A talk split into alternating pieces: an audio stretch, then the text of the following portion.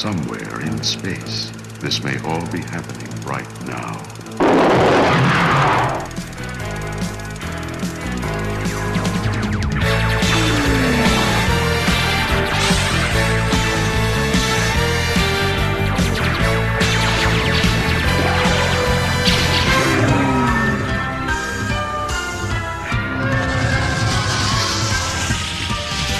Welcome to Star Wars at the Movies, Star Wars. Star Wars, Star Wars. About the movies? an international oral history of cinematic experiences from a galaxy far, far away. I've seen Star Wars about a dozen times. Ho visto Star Wars 16 volte. 17 times. Star Wars あー22回見ました34. 40 times and it was great each time. 41 Mal. About 57 times. 69 fois. You can never get too much of Star Wars. I, I've seen the first Star Wars 153 times. Altogether, we have seen Star Wars 324 times. We've been here for six days and it's great! Hello there, welcome to episode 11 of Star Wars at the Movies. I'm Stephen Danley, and we'll be taking a, a two part trip to Southern California's Orange County for the next pair of episodes. Sitting between the bustling cities of Los Angeles to the north and San Diego to the south, suburban Orange County is one of the most populous counties in the US. And wherever there are sprawling suburbs, there are also packed movie theaters. And what better way to spend the endless SoCal summers of the late 70s and early 80s than catching the Star Wars trilogy on the big screen?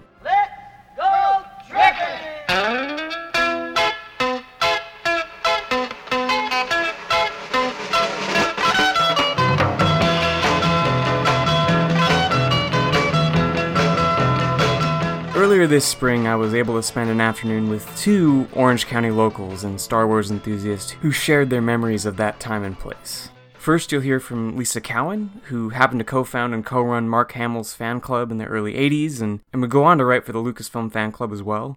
She was right in the middle of all the action in terms of original trilogy fandom, uh, and is just a great storyteller on top of it.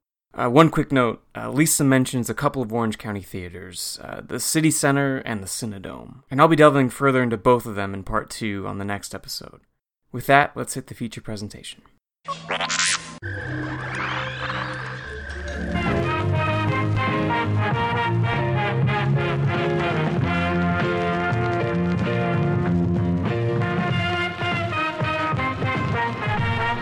And now for our feature presentation.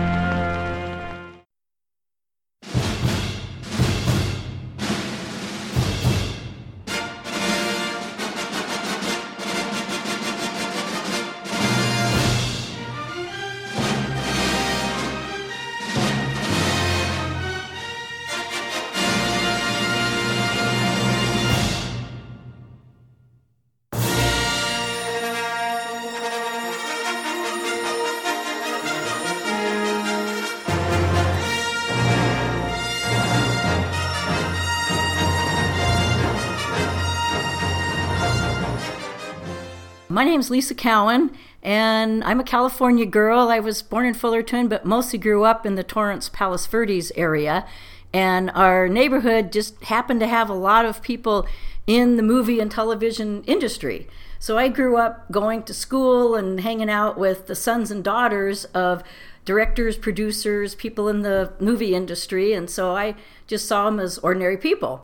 Uh, Chuck Norris's first studio was near us, and um, I just kind of grew up knowing the movie industry as, as something normal. And uh, then in high school, I got into fantasy and science fiction books. They've always been a big influence.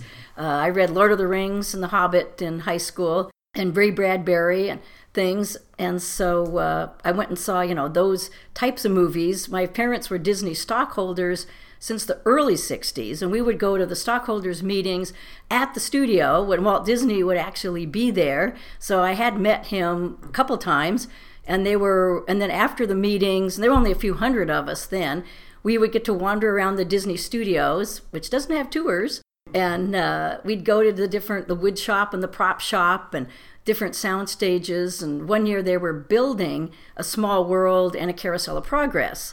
And Walt was talking to a group of people at the Carousel of Progress, and about six or seven of us stockholders wandered in. He had him turn it on and show and play the song and tell us all about it. He was real proud of that. And so that was, you know, kind of neat. And that was back in the early 60s. So um, anyway, he, he so I, we did see all the Disney movies. They were a big influence on me.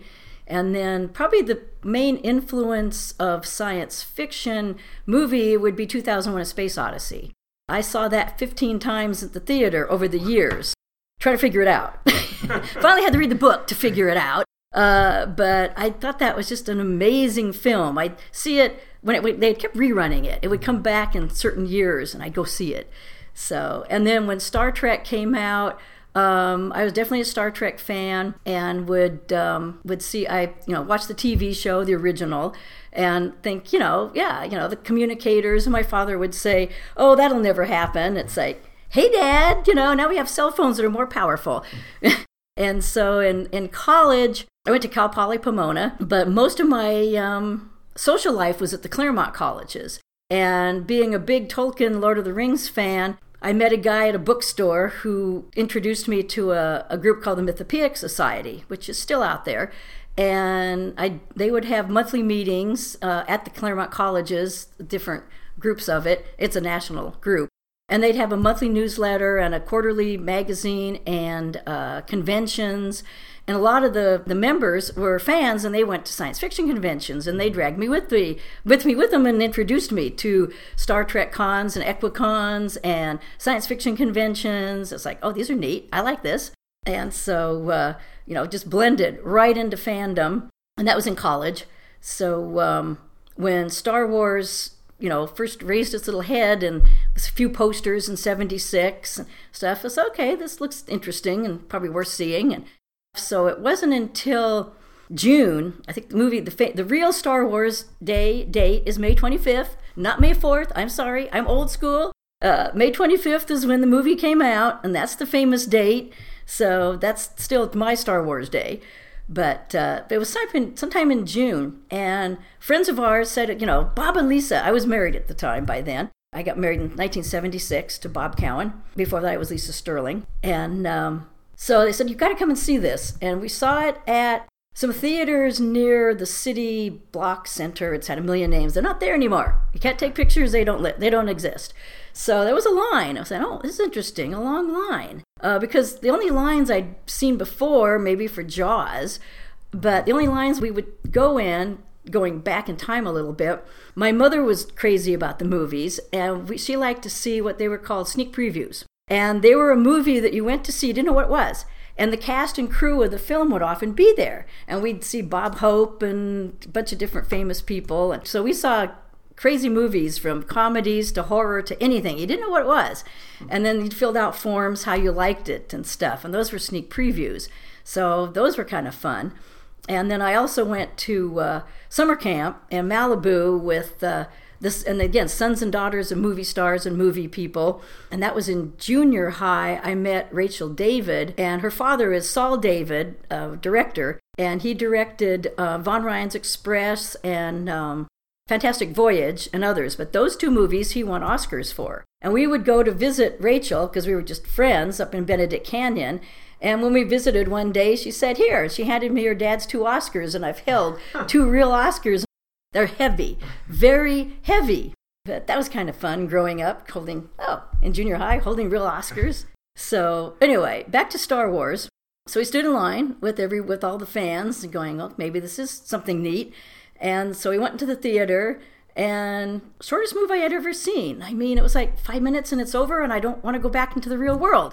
Uh, no, it, it sucked you right in to the Star Wars universe and you you weren't aware of the theater, the seat, nothing. You watched the film, you were in the film, it was part of you. And when it ended, yeah, you did not want to come back to reality. It's like I knew why the fans saw it over and over and over because the real world was like, no, no, no. I want to stay in the Star Wars universe, even though they have some dangers. And I liked the Jawas, and I liked Luke, and my husband really liked Obi Wan Kenobi. So, um, you know, that's sort of where it started. And then I went back to reality and the Mythopoeic Society and Star Trek, and we looked forward to the next film.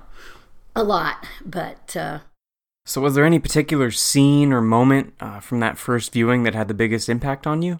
Uh, probably the first scene I remember that stays in my head is Luke looking out over the desert with the binoculars.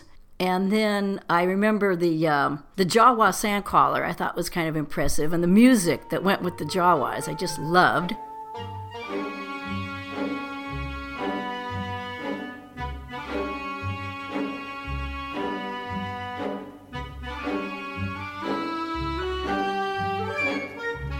And I also loved the cantina scene, the original cantina scene, not the remake. Han shot first, otherwise, he'd be dead.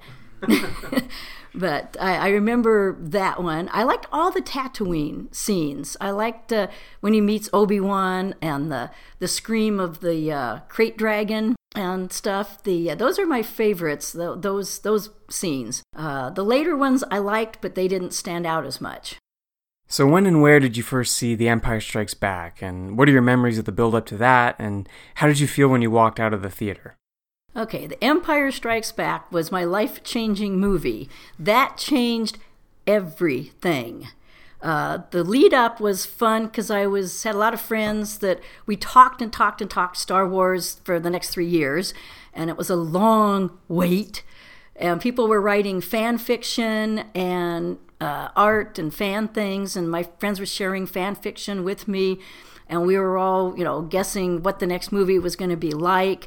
Uh, we'd heard, of course, Irvin Kershner was going to direct. Thank God. Uh, thank you, George, for choosing Irv Kershner. He should have done the rest of the movies too.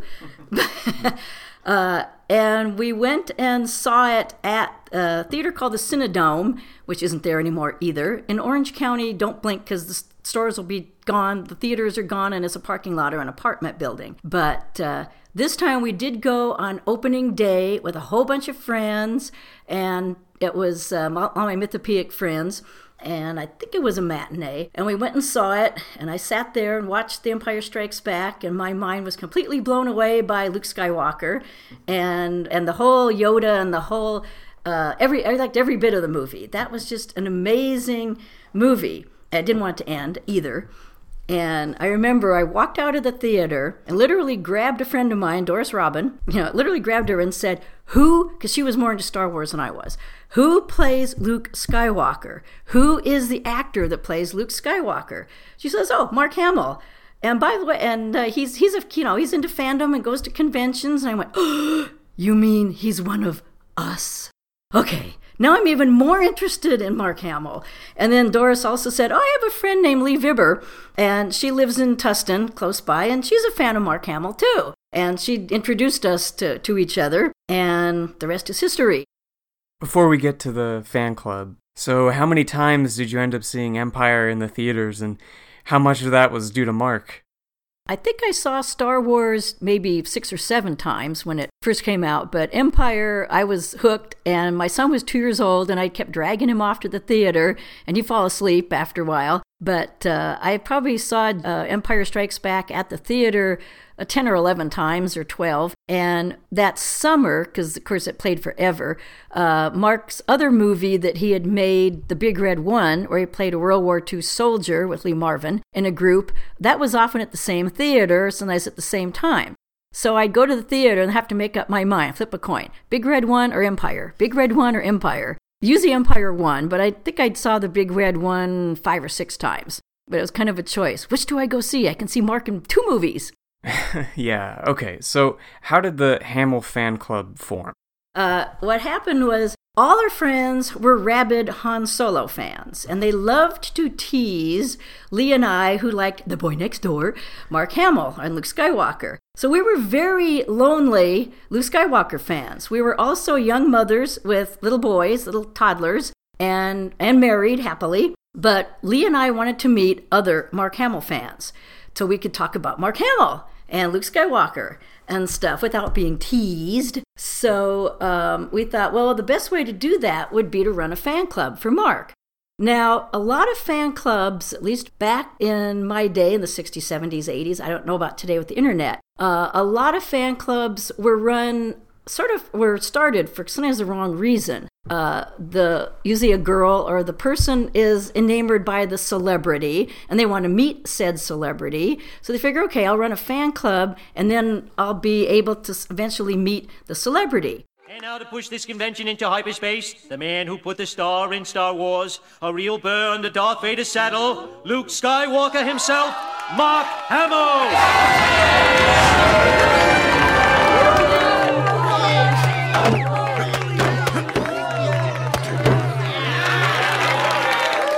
Thanks everybody. You know, I'm here today as Luke Skywalker, but I'm also here to talk about Sprint.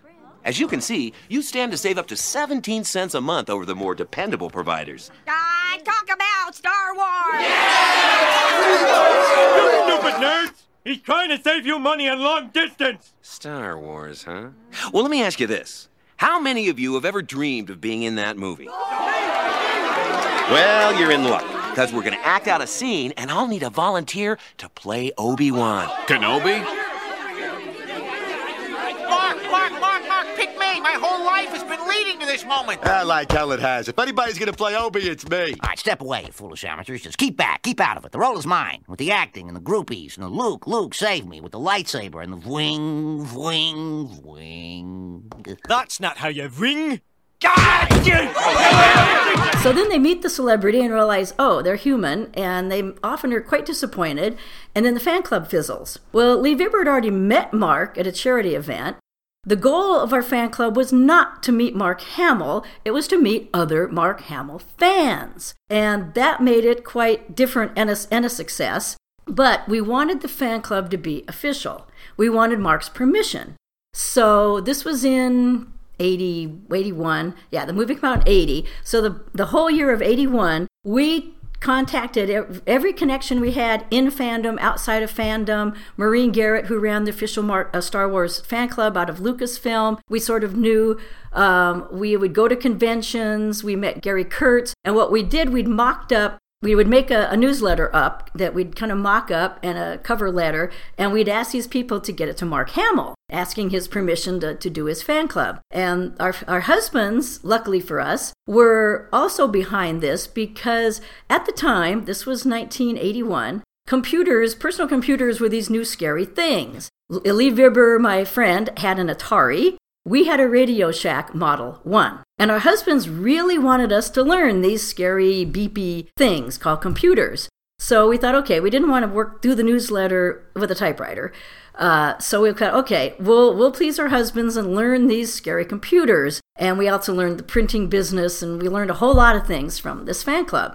So, anyway, as time went on, and we were, um, of course, f- hearing anything and everything we could about Jedi, I had connections down in the Imperial Valley, friends that were in the motel business, because my parents had owned a motel for a few years, and I went to junior college in El Centro, of all places. But um, they they learned through connections that, of course, the movie was going to Blue Harvest, and everyone knew it was Return of the Jedi or Revenge of the Jedi back then. And in fact, our friend's son was in the Boy Scouts. His troop was used to go down into Buttercup Valley, where the sail barge was, and clear all the brush. So they knew where the set was. They also knew that the whole cast was going to stay at the Stardust Hotel in Yuma, uh, about a half hour from the Sand Hills. And she even got me a list of where everyone was staying and what I knew Mark, what room Mark was staying in months before he did. And uh, so I was, you know, and we figured, okay, when they filmed there, it ended up being April uh, 1982. I was going to go down there and, and go on, the, you know, go to the set and meet Mark Hamill. Oh boy. So, and I wanted to write it up for the newsletter. So that was kind of our goal. We wanted to get the fan club started by 1982. Uh, and we kept contacting Mark any which way we could. And eventually, through secret channels, I got his home address. And uh, so I knew they were leaving January 3rd to film Jedi in England. So in December, I wrote him and said, okay, you know, I know you're leaving January 3rd. And I told him all about what I knew about Yuma and, and you know, filming there. And if he could please call me and, uh, you know, and anyway, to, to get permission to, you know, to get, you know, the fan club because really wanted his permission. So he did. He called me, I think, January 1st at two o'clock.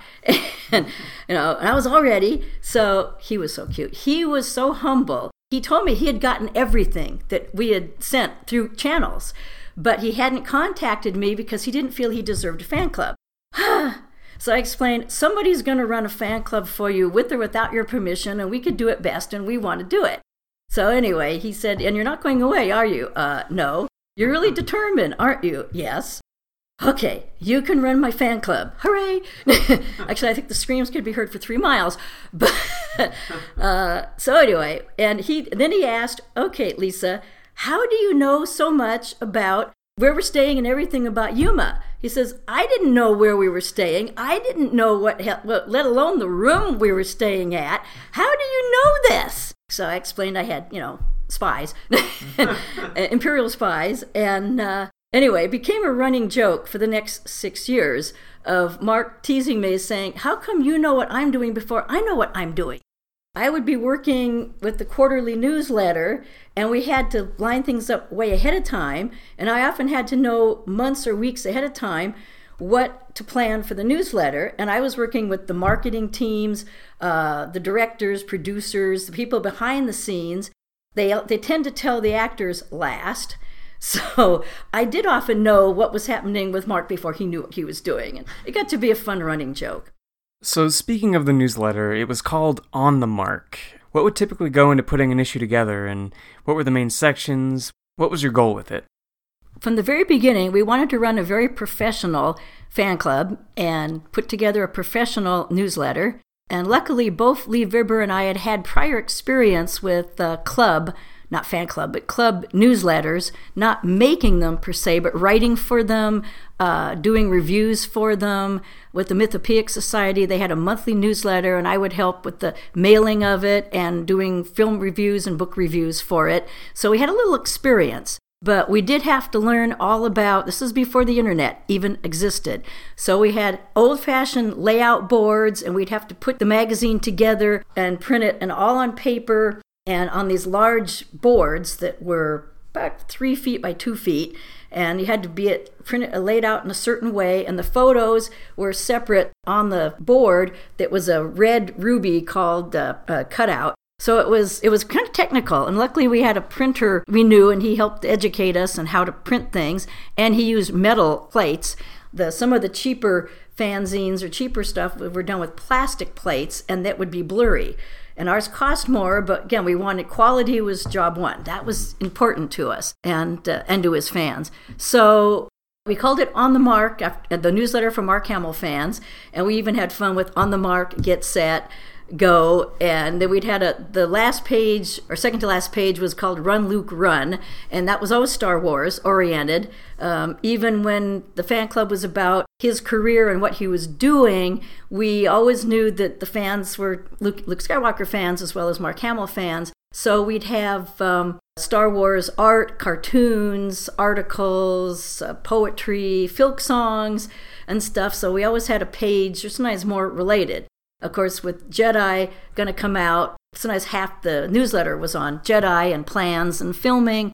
So there was, you know, a lot of, of Jedi the first uh, two years and even into 1983. But um, yeah, our husbands were then happy again because we were learning a lot of stuff. We learned about the printing business. We learned about the, the mail business because it was quarterly. Um, we eventually got a bulk mail permit the Mythopoeic Society had it, and that was a lot cheaper to mail, but you had to put everything in zip code order. So I learned all the zip codes in the country.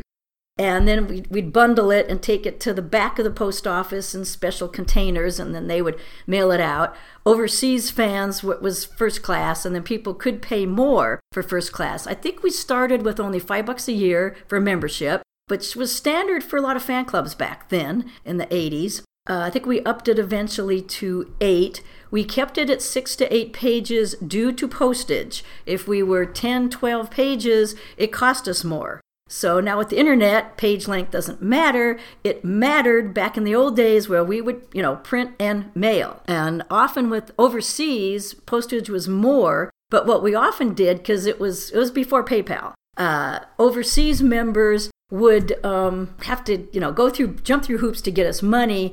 So what we ended up doing a lot was barter. There was often neat stuff in Germany and Japan and Finland and Australia and New Zealand that the fans would send us, and then we'd send them the fan letter and we'd barter. They that and we, it was a win-win situation, and that was lots of fun. And then I think the other thing, of course, is how did we get members? This was again before the internet, before Instagram, before any of that. So there were several ways we gained members. Uh, of course, there were friends, family, other fans. We were already into fandom. We went to a lot of conventions, so we already knew quite a few people. At conventions, they may still have it today. There was always a table set out at a convention for you could put freebies on, free flyers for fan clubs, fanzines, uh, anything you kind of wanted that was G rated. Thank you and our club was definitely G rated. So we made half sheet flyers and we put stacks of them out on the freebie table to join the, the fan club. And we had, I think, a form too, a membership form we would hand out. And so that got us new members. Um, back then, Starlog, Fantastic Films, and the movie magazines had classified ads. So we would put in, they were like 5, 10, 15 bucks. They weren't real expensive. So we advertised in the, the fan magazines, the movie magazines, uh, other fanzines, fan clubs, word of mouth.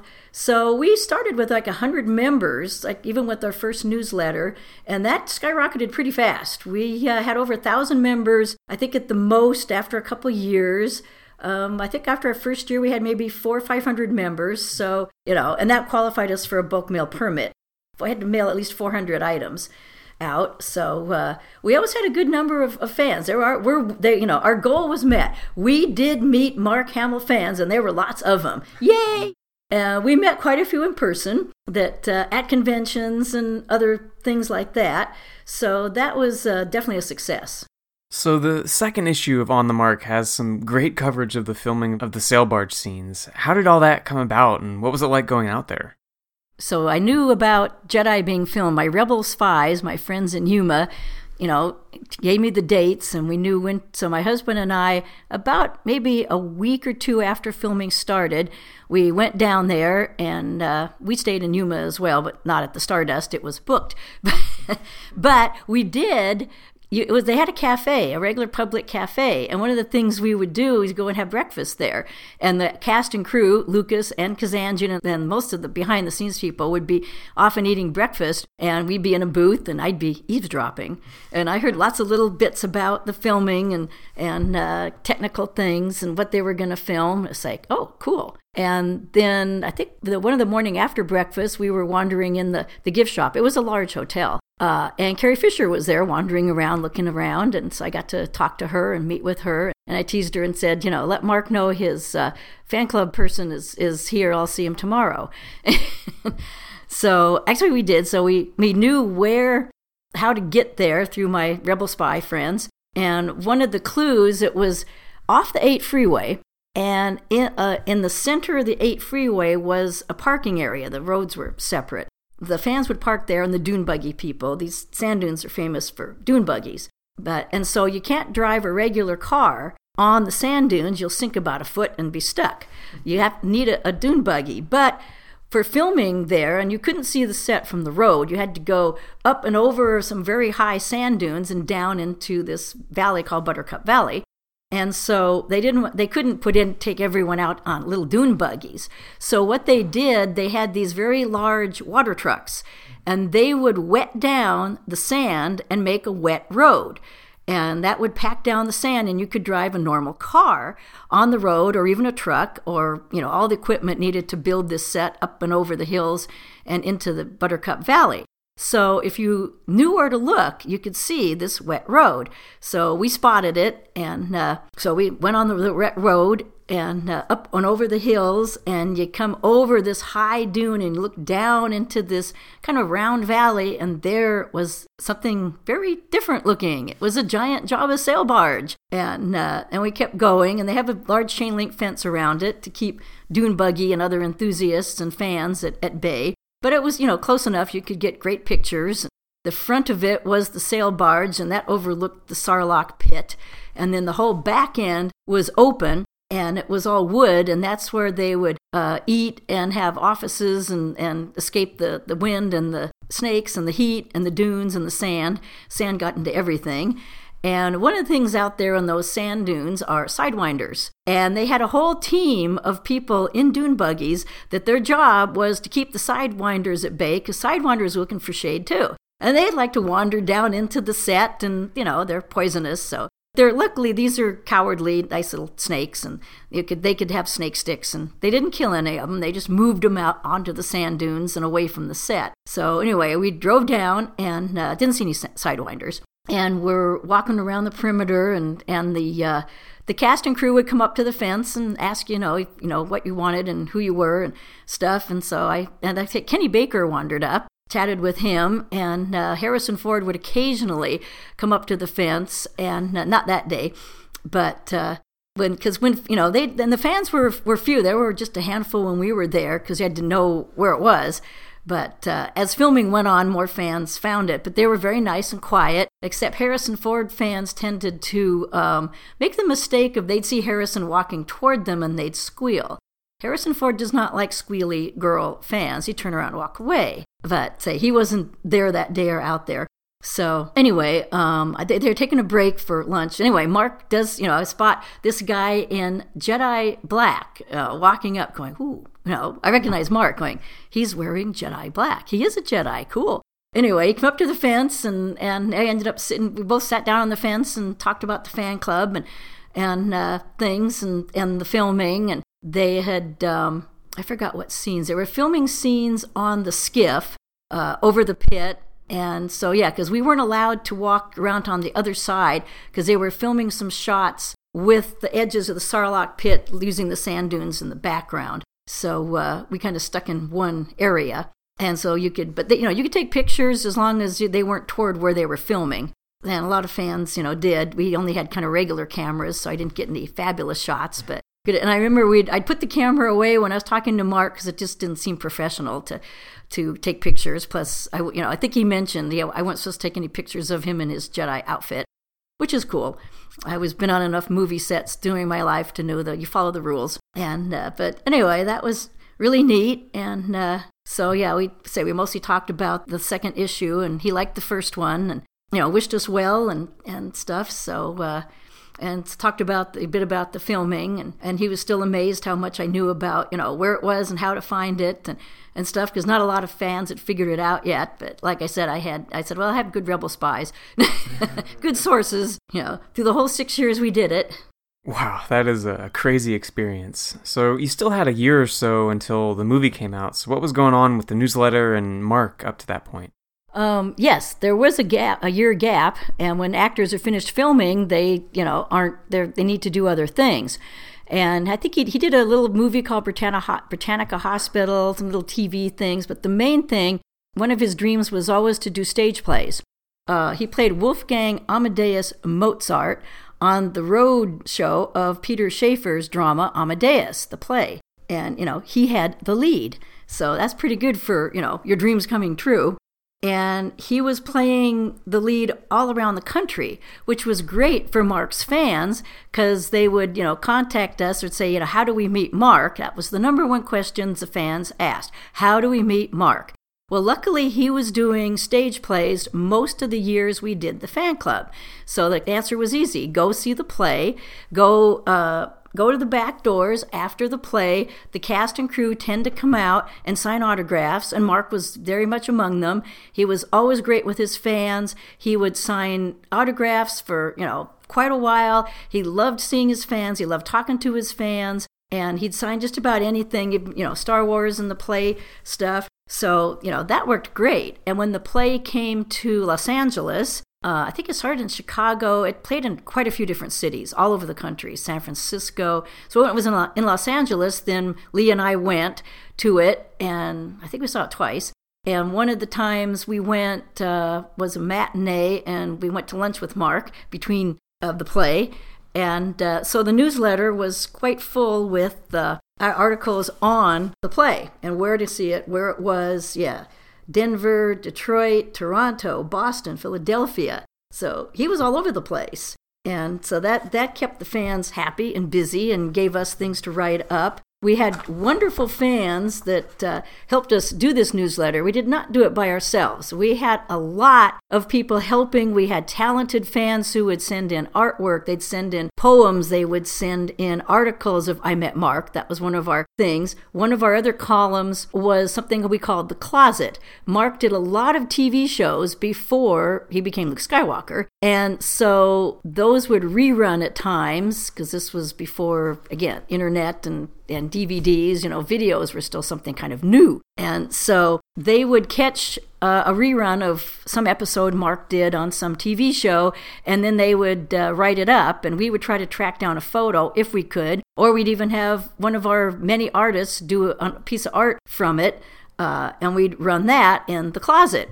Mark thought that was cute, the title and anything we could that would be related to Star Wars or marked at conventions or anything like that, we would uh, put in the newsletter. Uh, and one of the special things that happened to us, because yes, we did send newsletters to the Lucasfilm fan club, and Lucasfilm thought they were great, and uh, we would send six, seven, eight copies to Lucasfilm. So a lot of people up there read it. They were very uh, positive. They thought it was just terrific, and so they were somewhat helpful.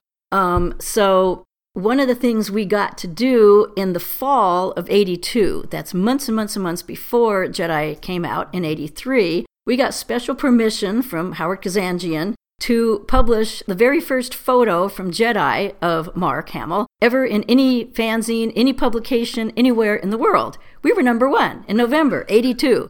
It's a close up of Mark in, in a, a Jedi uh, in the, the gray outfit he wore uh, to uh, Jabba's place. And if you look carefully at it, you can see a little bit of black, but they were careful not to give anything away. So, but we got special permission to publish that, and we always thought that was kind of a neat, neat thing, a neat coup that we were number one in the world of the first photo of from Jedi ever published. That is quite an exclusive. Um, okay, so we're getting closer to Jedi coming out. How did you end up seeing it? So, 1983 finally arrived, the longest three years of the, I think, of our lives and Jedi was finally going to come out. Oh, good. Then it was finally Return of the Jedi after Revenge. And we did uh, take advantage of all the hype to uh, gain new members and get the word out and stuff, and keep putting out newsletters and getting more connections with, with Lucasfilm and the people there up there. So, one of the perks of having the newsletter is a week before it came out to the public, uh, Lee Vibber and I and our husbands were among many special people invited to Fox Studios to see the movie ahead of time. Oh boy. And uh, we stood in a line with, the, with you know, the, the cast wasn't there, but a lot of the crew members and a lot of Fox people and a lot of people connected with the movie they were running they did quite a few fox pre- pre- previews we were among there was you know we weren't the only it was the only wasn't it was in the studio. So and they did several of those. But anyway we got to see it ahead of the regular fans at the theater and it was yeah we, we thought it was great blew us away uh, you know tears at the end. And uh, i didn't mind the ewoks. We knew they'd filmed it up in the, the forest part of it and uh, the pickup scenes at lucasfilm in marin county. So it was fun watching it, knowing so much behind the scenes of the movie and kind of what to look for. And uh, but you know overall we liked it. We liked all of Mark's roles. The scenes with the uh, big laser battle with the Emperor, wow, that those were amazing. And then with Vader picking up the Empire and tossing him down, great. You know, we all cheered. There was lots of cheers of that one. And uh, you know, overall it was it was good. I like the scene when he tells Leia, you know, you're my sister.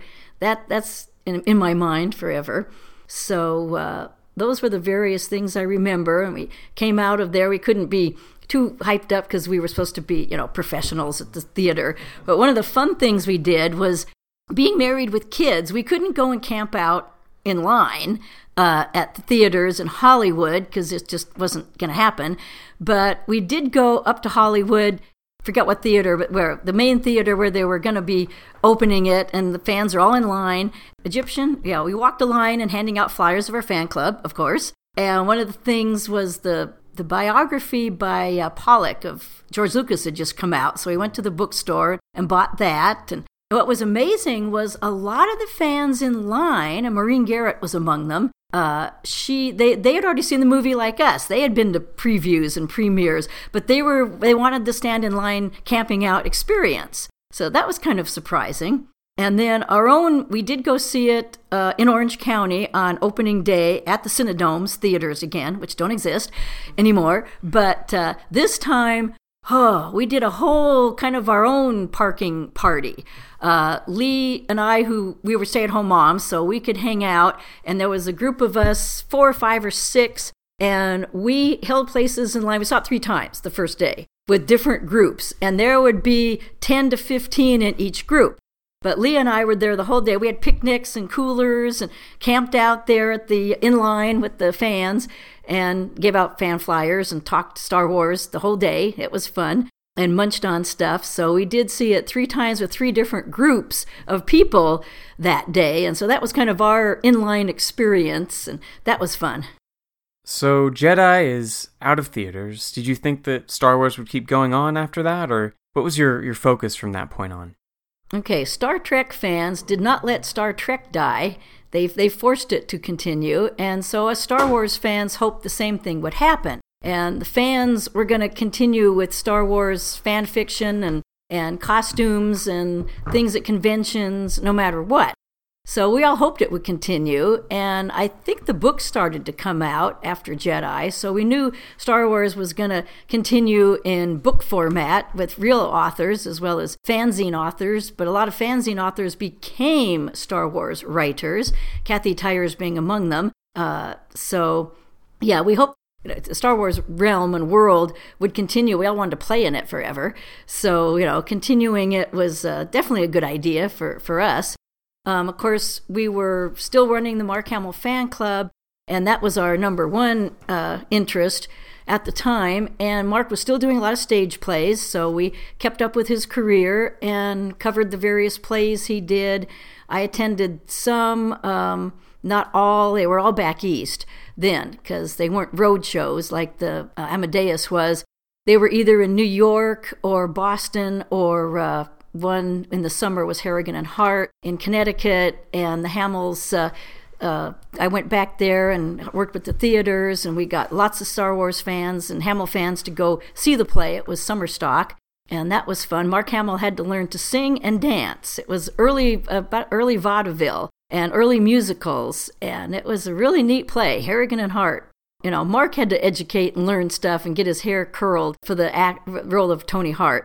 And so we did lots of newsletters on that. And we just kept following his career. He would do whatever he was doing, we would be involved in voice, early voice work that he liked to do, and um, things about him and his kids. When when uh, was it Griffin was born, we sent out uh, baby notices about Griffin being born with their permission. And I had to say we had all these talented artists and we would put their art in the newsletter and we had quite a few fans saying i love the art you know i wish we could get you know, a real, you know, good print of the scenes. So we thought, okay, good idea. We decided to uh, put out a notice for our artists to um, do a portrait of Mark from a play, a film, Star Wars, whatever. And we did a whole art portfolio that I think we sold for $20. And we featured the various art from all over Australia, England, uh, Japan, the USA, Canada. So, you know, we are definitely a worldwide fan club with worldwide talent which were, you know, neat people. So we did the art portfolio and it sold well. We, we, also, we always ran the fan club for profit, uh, hopefully making enough money to put out the very next issue, which we always did. The, the art portfolio helped. The newsletter had no advertising in it because we knew it would fill up with advertising. So we decided to a once a year ad magazine we call Green Harvest after Blue Harvest. And that's where the whole thing was ads for fanzines, other fan clubs, uh, anything fanish that people wanted to run ads for. And we, they, I forgot what we charged, not much, like a few bucks for the ads. And then that would go out with a special issue once a year that cost us some more postage. But, you know, that, that took care of kind of advertising and because we would run ads and and you know we would advertise in other people's fanzines that gave them a chance to you know have access to our fans our members and one of the thing, also thing that happened to me that was special in I think '85, always through the through the Star Wars films, Lucasfilm handled the fan mail for the fans who wanted to write for for autographs. And um, so after Jedi, they said they told the stars, "We're not handling your fan mail anymore." Uh, you'll have to line up with companies or have someone handle your fan mail. So, because Lee and I were already running Mark's fan club, they approached us and Mark approached us, and anyway, we all we all came to a meeting and said, uh, "Yeah, well, I'll take over doing his fan mail," which was neat, and I got paid for it because uh, it cost money. And uh, fan mail is important for all actors, especially because um, they, you know, fans want autographs, and it's a good way to, to get them, and to uh, and to also fan is always short for fanatic. Okay, 99.9% of fans are wonderful, terrific, wonderful people. Definitely Mark's fans are great. And there's that 0.1% who are fanatics, as John Lennon found out. And they can be dangerous. And often they write fan mail, and the fan mail can be odd. And so fan mail should be looked at and read because you can often find the bad guys and stop them before they do something bad. And so anyway, luckily that didn't happen with us, but uh, it's it's that's why fan mail is important to to reach fans, and um, it's just something that Hollywood has always done. Mr. Hamill, Mr. Mayor, come on! Who are you? Homer Simpson, Nerdbuster, and I'm getting you out of here. Uh, I can't, Homer. I twisted my ankle. You guys go on without me. Never! So I was kind of growing up at that time where Star Wars was not exactly in the public eye, but you were at the big 10th anniversary convention, is that right? Yes, the Starlog Starlog presented uh, the 10th, official 10th anniversary tribute to George Lucas and the galaxy far, far away, a big convention. And not only were Lee and I and our husbands there, we were part of the program we presented a slideshow. No PowerPoint yet. It's it was still slideshows with carousels, but we did a slideshow on Mark's career and uh, with lots and lots of slides from his the earliest days we could find. And Mark was doing a stage play in New York, so he couldn't be there. But Mary Lou, his wife, and their two kids at the time, their two sons, were there and came to our slideshow, which was kind of neat. And it was a awesome, awesome convention with uh, you know, all Star Wars fans, and, and it was just really special to be part of the program. So it was uh, a really, really kind of nice event. So the Hamill fan club, how did that end up kind of wrapping up, and where did you go from there? Yeah, all good things must come to an end. Actually, the fan club didn't quite end. We passed it on to another person, I think in Salt Lake City, uh, that kind of continued it but didn't keep a good schedule. Keeping a schedule was important to us. Um, and Mark was taking time off from doing much of anything and then from there went into voice work. And it's hard to do a newsletter without pictures and info and things and news happening. So we kind of decided, yeah, that was time to to end it and pass it on. And because roughly at the same time, the, the Lucasfilm fan club, the original fan club, had ended. And Lucasfilm kept getting, you know, people who wanted an official fan club, kind of like we wanted to run Mark's official fan club. So they contracted with uh, a company in Aurora, Colorado that did Star Trek fan clubs uh, run by Dan Madsen. And they said, you know, would you do an official fan club magazine and, and stuff for us? And so that worked. And then they basically contacted me. I was in the second issue and I was uh, became a regular staff writer and went kind of transitioned into writing for the Lucasfilm uh, fan club magazine. What types of articles were you writing, and did you get to cross paths with some interesting folks? I'm, I'm sure you did. Uh, yes, some of my articles were assignments that they assigned for me to write, and um, they were, of course, into whatever Lucasfilm was was doing. And at the time, Lucasfilm was working on two films: Willow, which was filming in Australia, and Tucker, The Man in His Dream, which was filming in San Francisco. So I was assigned or volunteered actually to to do Tucker, which was about a 1948 car. I tease my friends, I traded in an X Wing fighter for a 1948 vehicle. And we are going to build that car, the one we dreamed of, exactly the way we want it. Paramount Pictures presents a Lucasfilm production of a Francis Coppola film. The big business closes the door on the little guy with a new idea. We're sabotaging everything that the country stands for. If they can make headlines with lies, we can make bigger headlines with the truth. He is dead. Hold that tiger!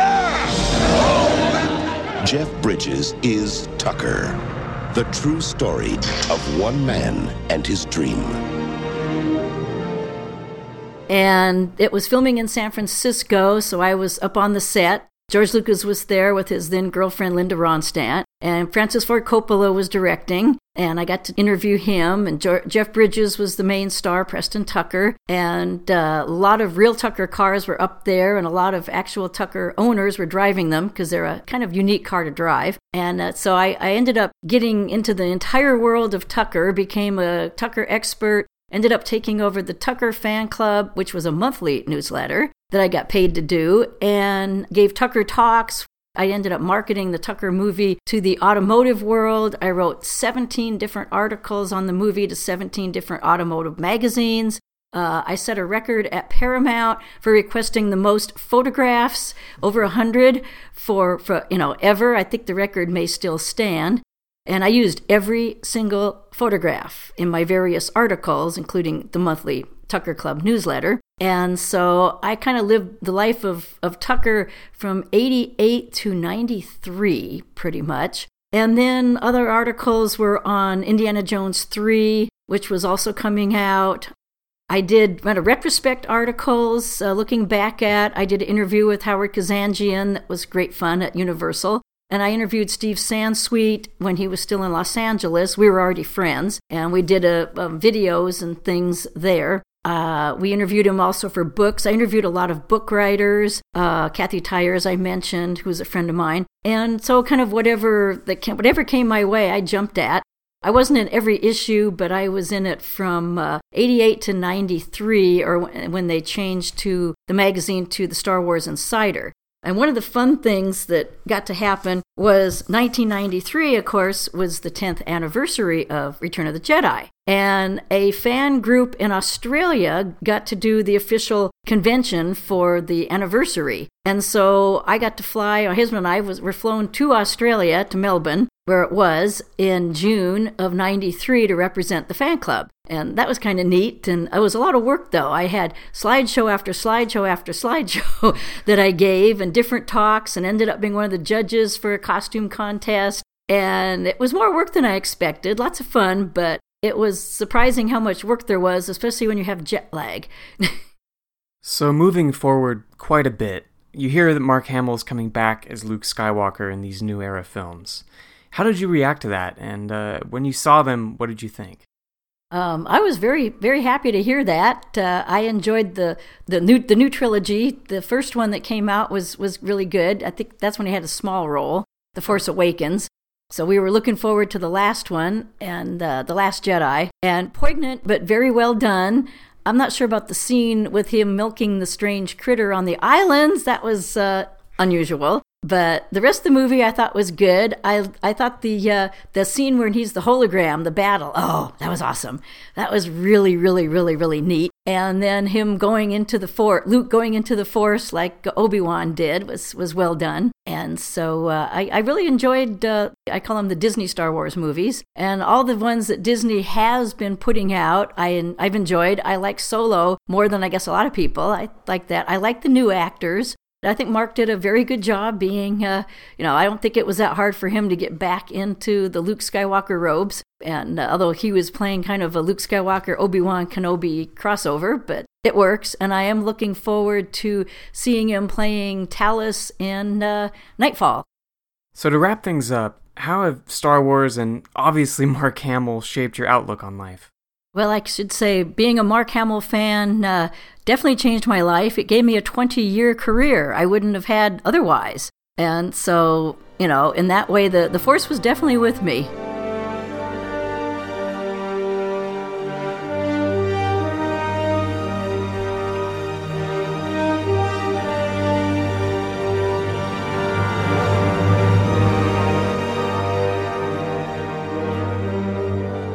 Thank you so much, Lisa, for taking the time and inviting me down to your home. Uh, this has just been a great day, and I really appreciate it.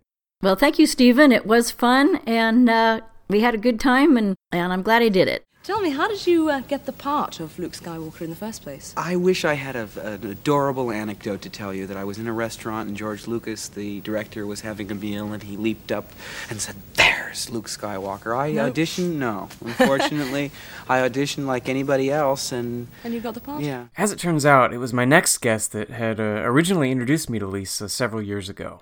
I've known David Carr for quite some time, uh, having first met him through the California Vintage Star Wars collecting community, uh, which he's been a big part of from the beginning, and I was glad to have the chance to record his story that same day. David brings up a, couple of theaters that he visited as a young fan, and I just wanted to give a quick word on those. First, the Incline Village Cinema near Lake Tahoe. Uh, there isn't all that much to say other than the good news that it's, uh, it's still in operation. I'm really fond of these smaller, family owned theaters that one often finds in these little mountain towns still surviving off the beaten path. This single screen spot with its rustic, ski lodge style exterior and signage looks very 70s and probably hasn't changed much, if at all. Also mentioned are the AMC theaters that once stood adjacent to the Puente Hills Mall in the City of Industry, which is just north of Orange County. The Puente 6 opened in December 1974 next to the mall that would become famous as doubling as the Twin Pines Mall from a, a certain 1980s time traveling blockbuster. Oh my god. They found me. I don't know how, but they found me. Run for it, Marty! Who? Who? Who do you think? The Libyans! A few years later, AMC would open up the apparently slightly nicer but smaller Puente 4 across the street. I couldn't find any photos of the Puente 4, which is where David remembers going, but I'll include a photo of the Puente 6 marquee in the show notes. Its bright red signage is just period perfect. Both of these smaller cinemas were closed in 1997 and supplanted by the new Puente Hills AMC 20 Megaplex and demolished soon thereafter. May they be forever remembered. Alright, here's David Carr. So, my name is David Carr, uh, born and raised in Southern California, born in the early 70s.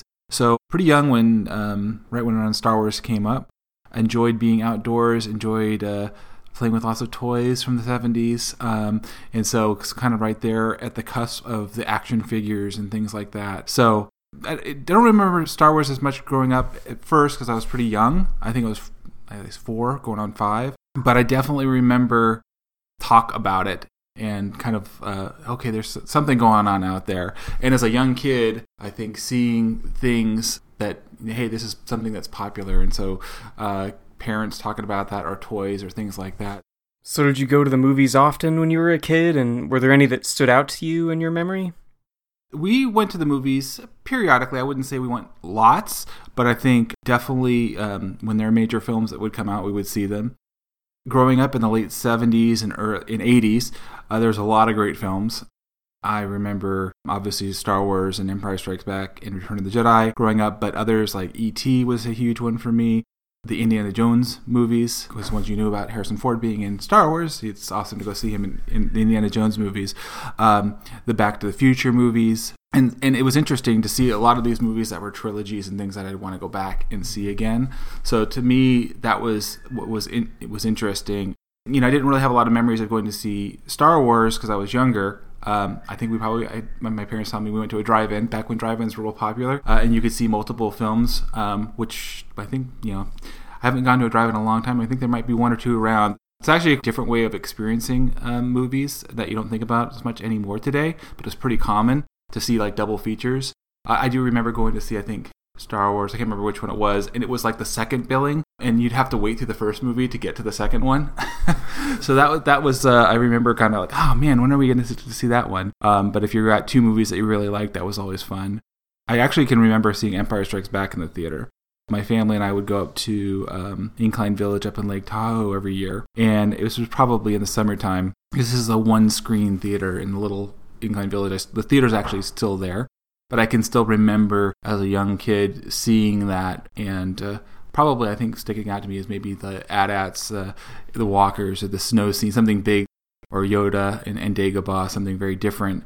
Um, so I do remember that that vividly stands out in my mind as far as Empire Strikes Back. As a young kid, you know, I relied on my parents to go take me to the theater. so it wasn't like we got to see multiple viewings of these. I, we might have seen Empire Strikes Back in the theater another time, I do have more clear memories of Return of the Jedi. And when that came out, at that time it was 83, so I was in fifth grade at that time. So you're talking to everybody and you're you're getting excited. And of course, you know they started with the action figures, and I, like I said earlier, I was big into the action figures. And you knew that the they're in the back of the cards there was Ewoks that were blocked out, which were these black spots. There was all the speculation as to what what are these characters you know and and so for me and my my friends at the time there was a lot of speculation leading up to seeing return of the jedi and i remember that scene where there's darth vader and luke together in the elevator um, going up to the emperor and and like why the heck is luke with vader you know and I, re- I can actually still remember when we went to see it. I think it was probably right after school one day my mom taking me and my friends and going and there was a big line. This is when they would you know have a big line around the movie theater and uh, getting so excited and all talking to each other. And it was like who's going to go there first? Because you're with all your friends and who's going to see it first and what are you going to see? And and so i do remember getting to go experience that with my friends and my mom and seeing return of the jedi I remember that first viewing. I, am sure we went back and probably saw it a couple of different times with other people. So that was one of my first memories of going to the theater multiple times to see a movie. It was just not that common. Most people would only go see a movie once. That's it. We're not paying anymore. you know, uh, you saw it in the theater, and so that was re- really unique to be able to go back and see it uh, more than one time. So, do you have any vivid memories of that theater where you saw Jedi? So um, this was a AMC theater. It was in Puente Hills, which is an interesting area. Um, I'll get back to in a minute. But Puente Hills is in, they didn't have the big theaters back then, the mega complexes. One theater that actually had six screens, and then another smaller theater that had four screens, and they were just two separate buildings. They weren't actually attached or anything, so you never knew where the movies were. But this was in the four screen theater, and again, uh, like I mentioned earlier, we had to line up literally at the front doors, and they looked the line around. They lined it around the whole building. There was a parking lot kind of all around it, so it was just an experience of being out there with all these people.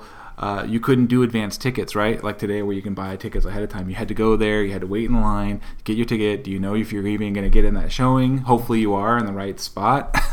uh, and again, we were going after school, so we just everybody was kind of going after there and trying to go on the day it opened. Um, and so, uh, yeah, it was it was kind of nuts trying to get in there, and you know a lot of kids my similar age and time, everybody kind of waiting and excited, and just this energy um, but the theater, like I said, the theater itself, it's no longer there anymore. Um, it's changed and they've redeveloped the area, but it was right off the, the 60 freeway in, in Puente Hills. And what's interesting is that actual mall is where they filmed a Back to the Future scene. Um, if you ever see that scene where they're running around in the parking lot and with Doc, that that mall is where they filmed that, not too far away. So again, Back to the Future kind of stuck in my head as one of the films uh, growing up. Let's see if you bastards can do 90.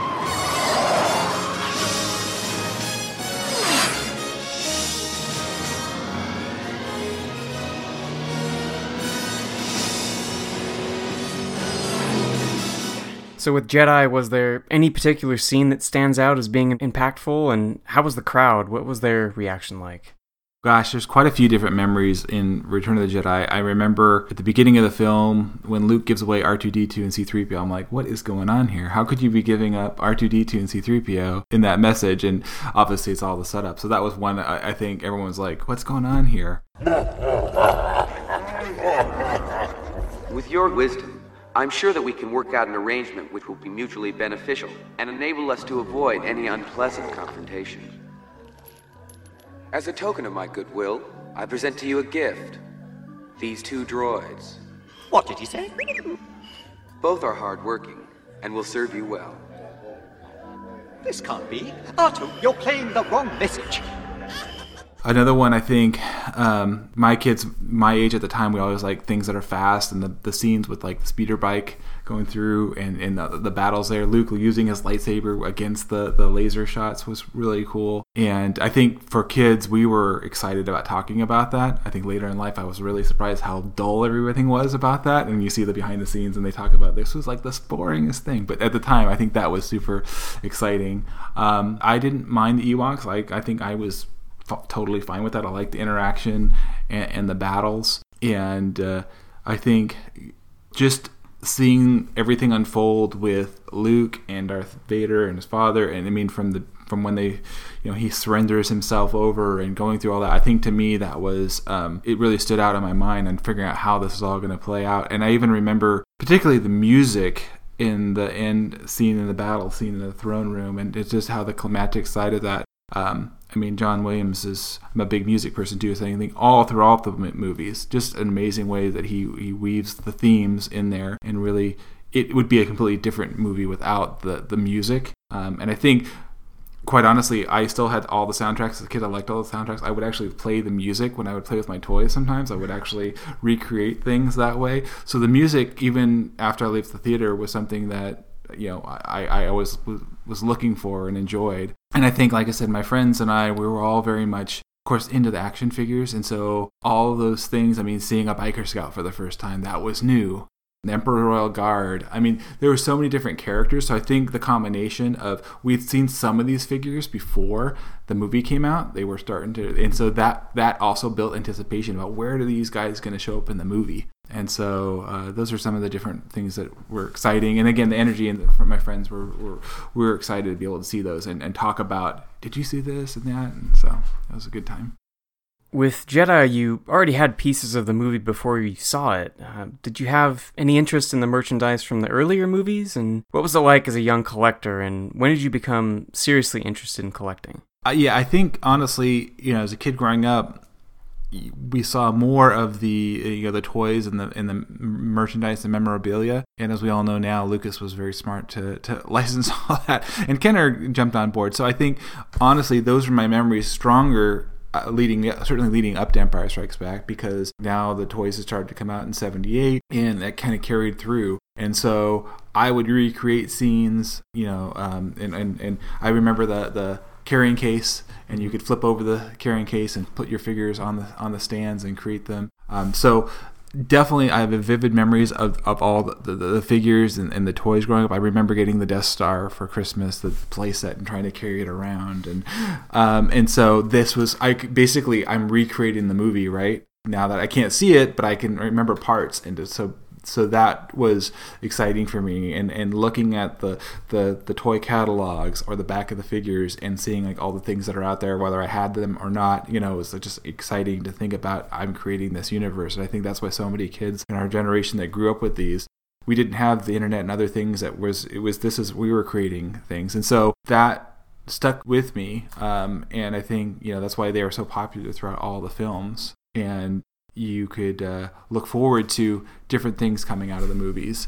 And okay, are they going to release this? So Empire Strikes Back comes out a Snowspeeder an AT-AT. And for me, I was all in. Even after Return of the Jedi ended, I kept continuing on. So I, I actually really started as a collector. I still have my original figures that I had as a kid when I was four or five. Many of those, and I even in all through the Power of the Force line afterward. So I my my enthusiasm never waned, um, and uh, yeah, I, I kept kept engaged that way. So.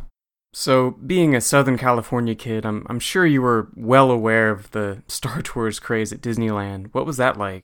Uh, yeah, definitely. Um, so, I was so excited when Star Tours was coming out and uh, to see something Star Wars continue. Like I mentioned earlier, I was all in. I was still following the, the figures and things.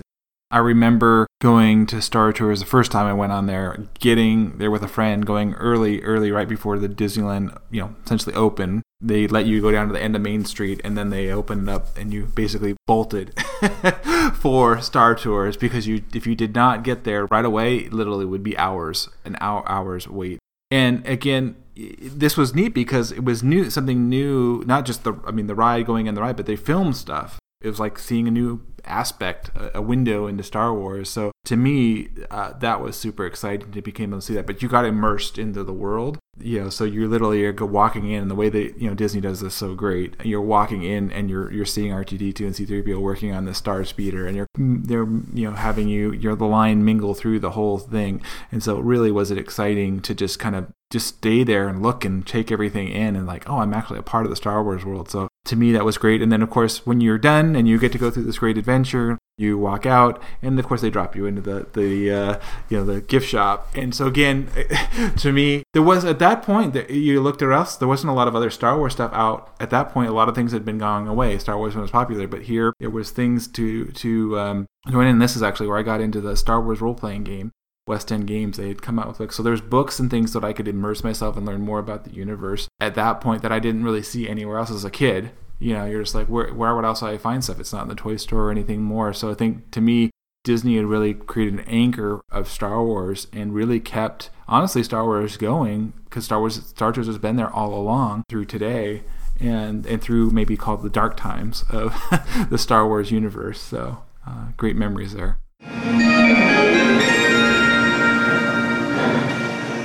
So how has Star Wars maintained an influence on your life and what part did those cinematic experiences play in that? Uh, great question. The Power of Myth by um, Joseph Campbell was really uh, influential. I saw that interview with Bill Moyer, and I know his interaction with looking at the Star Wars story really stood out to me. And uh, that left an impression about how we use myths to explain our lives. And, and Star Wars is a myth, it's a, it's a, it's a storytelling in a unique way. You know, there's this dynamic of good and evil, and we all have a desire for these stories to help you know, explain life and what's important. And and I think there's a redemption element which I appreciate. And even one of my focus characters I collect is Kenobi and, and realizing that you know that he struggled yet he still found redemption and he tried to make things right. Um, and learning from that so to me those are the, the things that have kind of carried through in my life is you know wanting good to triumph over evil and the idea of, of, of redemption and that's that continues to play a, a, importance in my life. And I think George Lucas hit it on the head. He was a really cra- crafted an amazing story with uh, such a group of talented individuals that we probably will never see in that mix together that came together. So I was real fortunate to be able to experience that, um, and uh, it'll always be a part of me.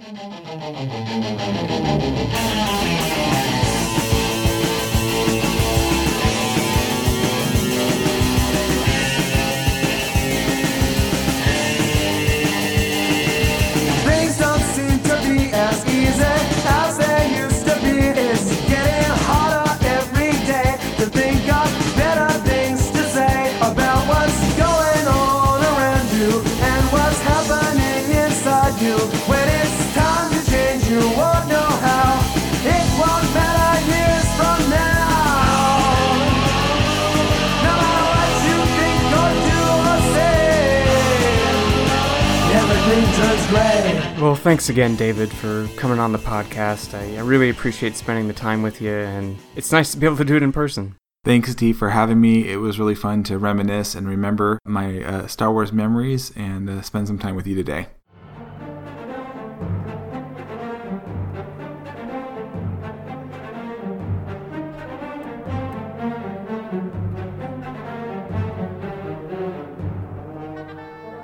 Thanks again to both Lisa Cowan and David Carr for sharing their stories with me and, and much more. Lisa was kind enough to show David and I a, trove of material that she'd saved from her on the mark days, including awesome fan artwork, some great candid photos from various events, and the sail barge set from Return of the Jedi, uh, several of which you can see in the full show notes on the main site, StarWarsAtTheMovies.com. The Orange County saga rages on in the next episode, where you'll hear from journalist, film historian, and major lifeline for this podcast, Michael Coate. So stay tuned for that. Until then, you can follow the project on Facebook, on Twitter at SW at the Movies, and on Instagram at Star Wars at the Movies. And always feel free to reach out via email at starwarsatthemovies at gmail.com. Any feedback and reviews for the show on Apple Podcasts or wherever you listen are also immensely appreciated. Thanks so much for listening, and remember relax. It's only a movie, and it's all for fun.